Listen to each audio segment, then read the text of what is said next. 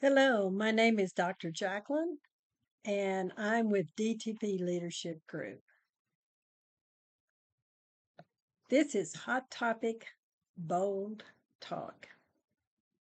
My podcast 54 is one in which I'm going to talk about what concerns you may have as you listen to the various news about our country because there's so much conflict going on. And what I hope to do in this podcast is factually uh, provide you data that will help you to see the actions we can take uh, to take care of our United States, our country.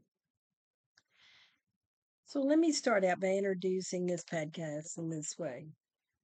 There are so many things that happen every day that concern me. I decided to choose a few to share with you in this podcast. I don't know what yours are, but these are mine, and my bet is they would be yours too if you know about some of them. I'm going to focus on the Southern Poverty Law Center, or SPLC, since uh, their time is spent protecting our democracy and the citizens of the United States.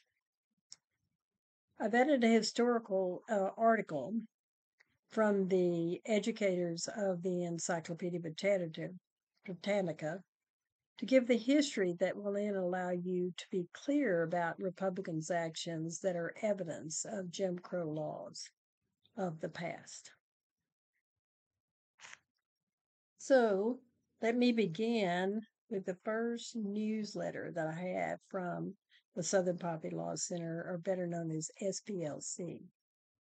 Occurred on September 19th in 2023 at 3:03 p.m. And here's what they describe or the actions they are taking. This is a good example of a consistent legal action that they do in order to protect all of us. First is they are protecting voting rights with 19 currently active cases, the SPLC's voting rights team is working tirelessly to shut down a new wave of voter um, suppression laws targeting blacks and brown voters in the Deep South. And of course, it's coming from Trump and MAGA support uh, Republicans. Number two, is eradicating poverty is something they work on. This year, the SPLC has expanded um, their fight to preserve historic uh, Black communities and prevent development that leads to displacement. And as I said, we are also successfully intervening to stop the jailing of people who couldn't pay their trash bills in Valley, Alabama. Number three, they are trying very hard through their actions of legal uh, cases they take to dis incarcerate blacks and brown people. So they're doing everything they can to make certain rights are recognized and making some changes around prisons.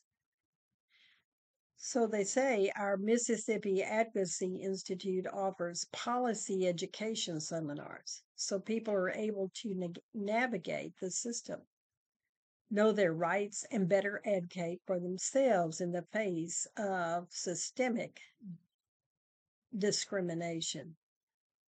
And we've just won an important court case to remove children from Louisiana's notorious Angola prison an adult maximum security uh, facility. And so there's a very important article around that and what they've done in Louisiana. Number four, they're dismantling white supremacy. They're tracking and exposing hate and extreme groups uh, remains a top priority for uh, the SPLC. Our reporting highlighted links between mainstream right wing politicians and extremists at a recent Moms for Liberty uh, summit. Number five, they're fighting back against state SPLC lawyers are constantly litigating a case, and one in particular, which is challenging Florida's hateful Don't Say Gay law, which silences LGBTQ plus students and has served as a blueprint for legislators seeking to pass anti-LGBTQ plus legislation across the South. As they end this newsletter, they say, Thank you for being there for SPLC and the communities we serve when we need you most. We know we can always count on you. So I'm really encouraging you. If you don't get the Southern Poverty Law Center newsletter, please start doing it. You're going to learn a lot and you'll see the tremendous efforts they're making to protect our democracy and to keep citizens out of problems, um, or at least help them get out of those problems. Now, I want to go to the grand uh, grandfather clause first because it's the one that starts a lot of the Jim Crow laws and, and the things that have happened. The Britannica article uh, is by Brian uh, and has updated an article uh, his article by the uh, what was the editors of the Encyclopedia Britannica on uh, grandfather's clause. Now, Brian, uh, he's he's done a lot of things to up under, under help us understand more the grandfather clause. The grandfather clause was a statutory or constitutional constitutional device enacted by seven southern states between 1805 and 1910 to deny suffrage to African Americans. It provided that those who had enjoyed the right to vote prior to 1866 or 1867 and their lineal descendants uh, would not would be exempt from recently enacted educational property or tax requirements for voting. Because the former slaves had not been granted the franchise until the adoption of the 15th Amendment in 1970, those clauses worked effectively to exclude Black people from the vote, but assured the franchise to many impoverished and uh, illiterate whites. Although the U.S. Supreme Court declared in 1915 that the grandfather clause was unconstitutional because it violated equal voting rights guaranteed, guaranteed by the 15th Amendment, it was not until President Lyndon Baines Johnson introduced the Voting Rights Act of 1965 that Congress was able to put an end to the discriminatory practices. With the passage of the with the passage of the Voting uh, Rights Act, the 15th Amendment was finally enforceable because they had provisions in it that had consequences for states uh, that were trying to suppress the rights of blacks or browns from uh, voting. Now, let me give you some examples, and here's another one from the Southern Poverty Law Center's newsletter on September 12th. 2023 at 11:41 a.m. They're going to take us back in history and then they're going to tell us what the impact is today. If you were living in Alabama in the early 1960s and wanted to vote, you first had to answer some very difficult questions. At least if you were black, you did. Before you could even register to vote, you had to pass a literacy test which typically included many questions about the law and government and was administered and evaluated by white election uh, officials. While white applicants always seemed to get the easiest questions, or perhaps even none, black applicants got the hardest. When a Duke professor sent four questions from an Alabama literacy test to every constitutional law professor in the country in 1965, and he asked them for their impromptu answers. 70% of the responses from the constitutional law professors were wrong. So, literacy tests were one of the most effective ways the white power structure in Alabama and across the Deep South kept black voters from voting. Today, the SPLC is leading the fight against a new wave of modern day Jim Crow laws.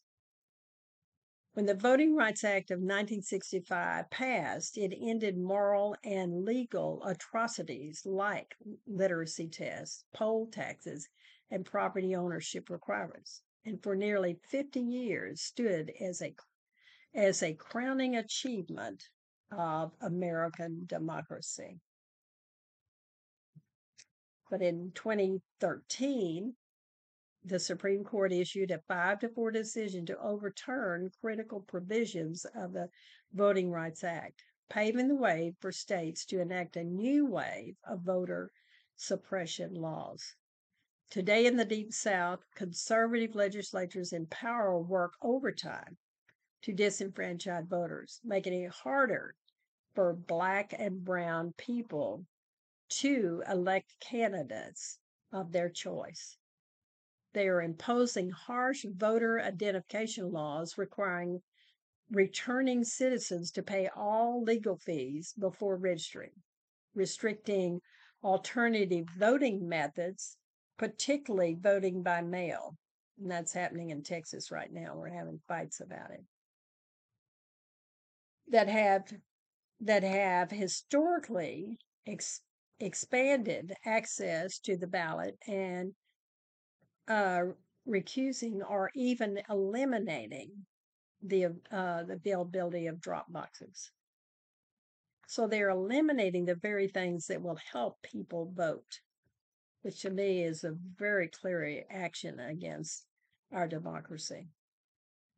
And with all that is at stake, the SPLC says, we must stand up in the face of injustice and fight back against the racist systems that continue harming our communities. In response to the increased attacks on our democracy, we are working to defend the rights on three fronts. And here's what they are doing restoring the full power of the Voting Rights Act.